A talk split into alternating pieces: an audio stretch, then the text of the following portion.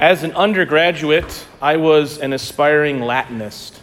And one of the things I loved about the Latin language was I could read texts, the poetry of Virgil and Catullus, the orations of Cicero from 2,000 years ago, and see myself in those writings. It was a wonderful reminder of what connects us in our human nature. So often we think because of the different experiences we have in life that we are further and further apart.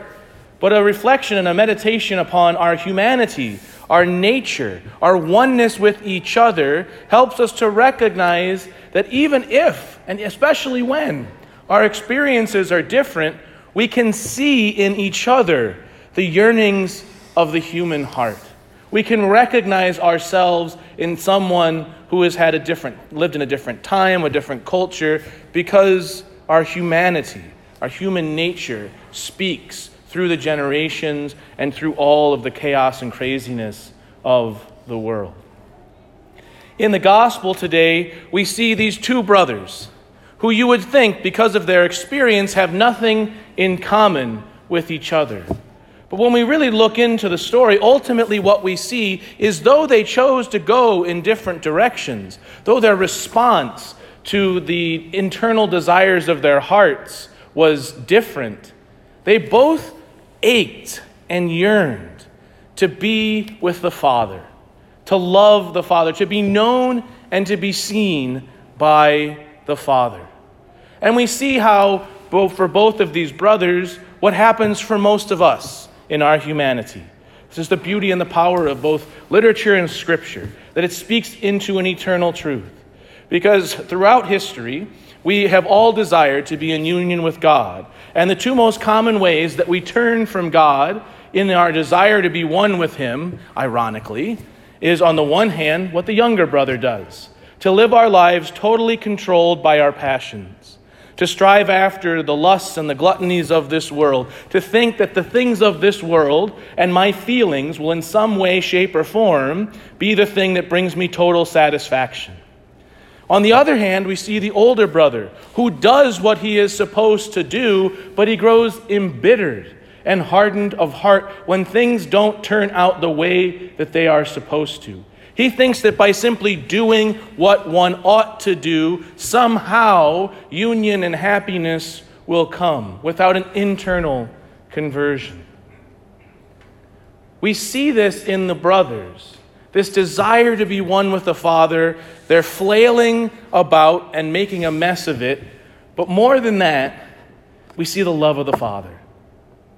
That as much as those two brothers, those two sons, desire to be reconciled and in union with the Father, he desires it more. He doesn't worry about the brokenness of the sons. He loves them. He treats them with mercy and with compassion. In the gospel today, we heard while he, the younger son, was still a long way off, his father caught sight of him and was filled with compassion. Though this son had basically said to his father, I wish you were dead, this father every day looked to the horizon for his son so that he could meet him with love. Even when the son was so far from the father that he was living in squalor and starving to death, because of the love that the father had shown him, his heart was turned and he desired to come back to the father. Such is the Father's love. But the love of the Father doesn't just extend to the younger son, it extends to the older son as well. In that moment of frustration, of anger, of hostility toward his younger brother, and toward the mercy of his father, the father doesn't castigate or chastise the older son. He too loves that son. He too treats him with mercy and with compassion and invites him into a deeper relationship with both himself and his other son. In the second reading, we hear this wonderful line from St. Paul in the second letter of the Corinthians. We, bo- excuse me, we implore you on behalf of Christ, be reconciled to God. Each of us are desperately in need of reconciliation with the Father. Because of original sin, because of the sins that we have committed, our relationship with the Father is strained. But God the Father's love for us is so perfect that even though in justice he owes us a lot, we owe, he owes us next to nothing because of our sins, his mercy comes to us. He doesn't even ask much of us. You can do anything in the world, anything at all, and go to confession with a sincere and contrite heart, and God will pay the debt of your sins and overcome them with his mercy. We are desperately in need of that, to be reconciled, to open our hearts to that reconciliation, even in our brokenness and stubbornness of heart. And so during this Lenten season, as we prepare for Easter in the next few weeks, I implore you, on behalf of Christ, to be reconciled to God in the holy sacrament of confession. Come on to confession. Let the Lord, who has been gazing for you, who has been looking for you, to heal your heart, to bring you back into the fold, to rejoice by showing you his mercy and compassion. Here at St. Paul's during the week, Monday through Thursday, we have confessions for 90 minutes every day. On the weekends, we have confessions before every Mass. You have four priests who are desperately and wonderfully available to you, who desire nothing more than to help you be reconciled with God, who will set up appointments with you. On Wednesday of Holy Week, we'll have 10 priests here in the church for three hours who desire to help you be reconciled to God. Take us up on this offer. We are here because we, I, am a sinner who has known the reconciliation continually that comes from God's love for me, a broken man. And through the graces of holy orders, I desire to share with you the graces of absolution. And so do all the priests. So does every priest that has ever walked this earth. Be reconciled to God. Because when the brothers turn to the Father, he starts that work.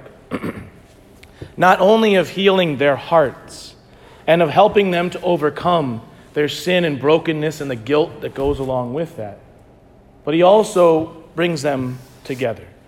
Though there is absolutely no evidence of this in Scripture nor in history, I like to believe that after this, the older brother goes into the party. And though it may take some time, he eventually comes to love again his brother and to have a deeper and richer love to the Father. Because the reconciliation that we need that comes from God also spurs us to be reconciled with our neighbors. If we want the world to be a better place, reconciliation with God, reconciliation with each other. There is no room in this life, this Christian life, from the love of God for hatred, for division, for a lack of forgiveness. Be reconciled to God so that that relationship in your life that is broken can at the very least be healed.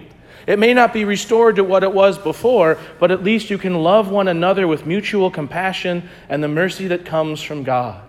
When we know the mercy of God, we can share it freely with our brothers and sisters, especially those who have hurt us or who have been our enemies. God desires to not only bring each of us back into the fold individually, but for each of us to be that mercy and love of God in the world. To recognize that maybe, though now I am closer to God by my way of life, I wasn't once. And who in my life is far as I was one time. And to have that heart for each other. Because to go back to the beginning, the power of our human nature and the power of our humanity renewed and reconciled. And as St. Paul says, whoever is in Christ is a new creation. When we come to God, we are made new. The beauty and the power of that is then I can see myself in someone who is far, in someone who is falling into the same sins. I love it when I hear confessions here and someone's like, Father, you don't understand. And I just kind of chuckle to myself, not out loud, because I don't want to embarrass the person. I'm like, I totally understand what you're going through. I did far worse and far more many times that particular sin. But look at what God does when we are reconciled. We not only find God, but we start to see God and God's love working in people, and we desire to bring them with us. John 3:16 For God so loved the world that he gave us his only son. For God so loved you that he gives you his son, that he gives you the mercy that comes from that, that he reconciles you back into his heart and invites you to do the same for others. Because, as St. Paul says, new things have come, and there is nothing more new and beautiful than the mercy of God.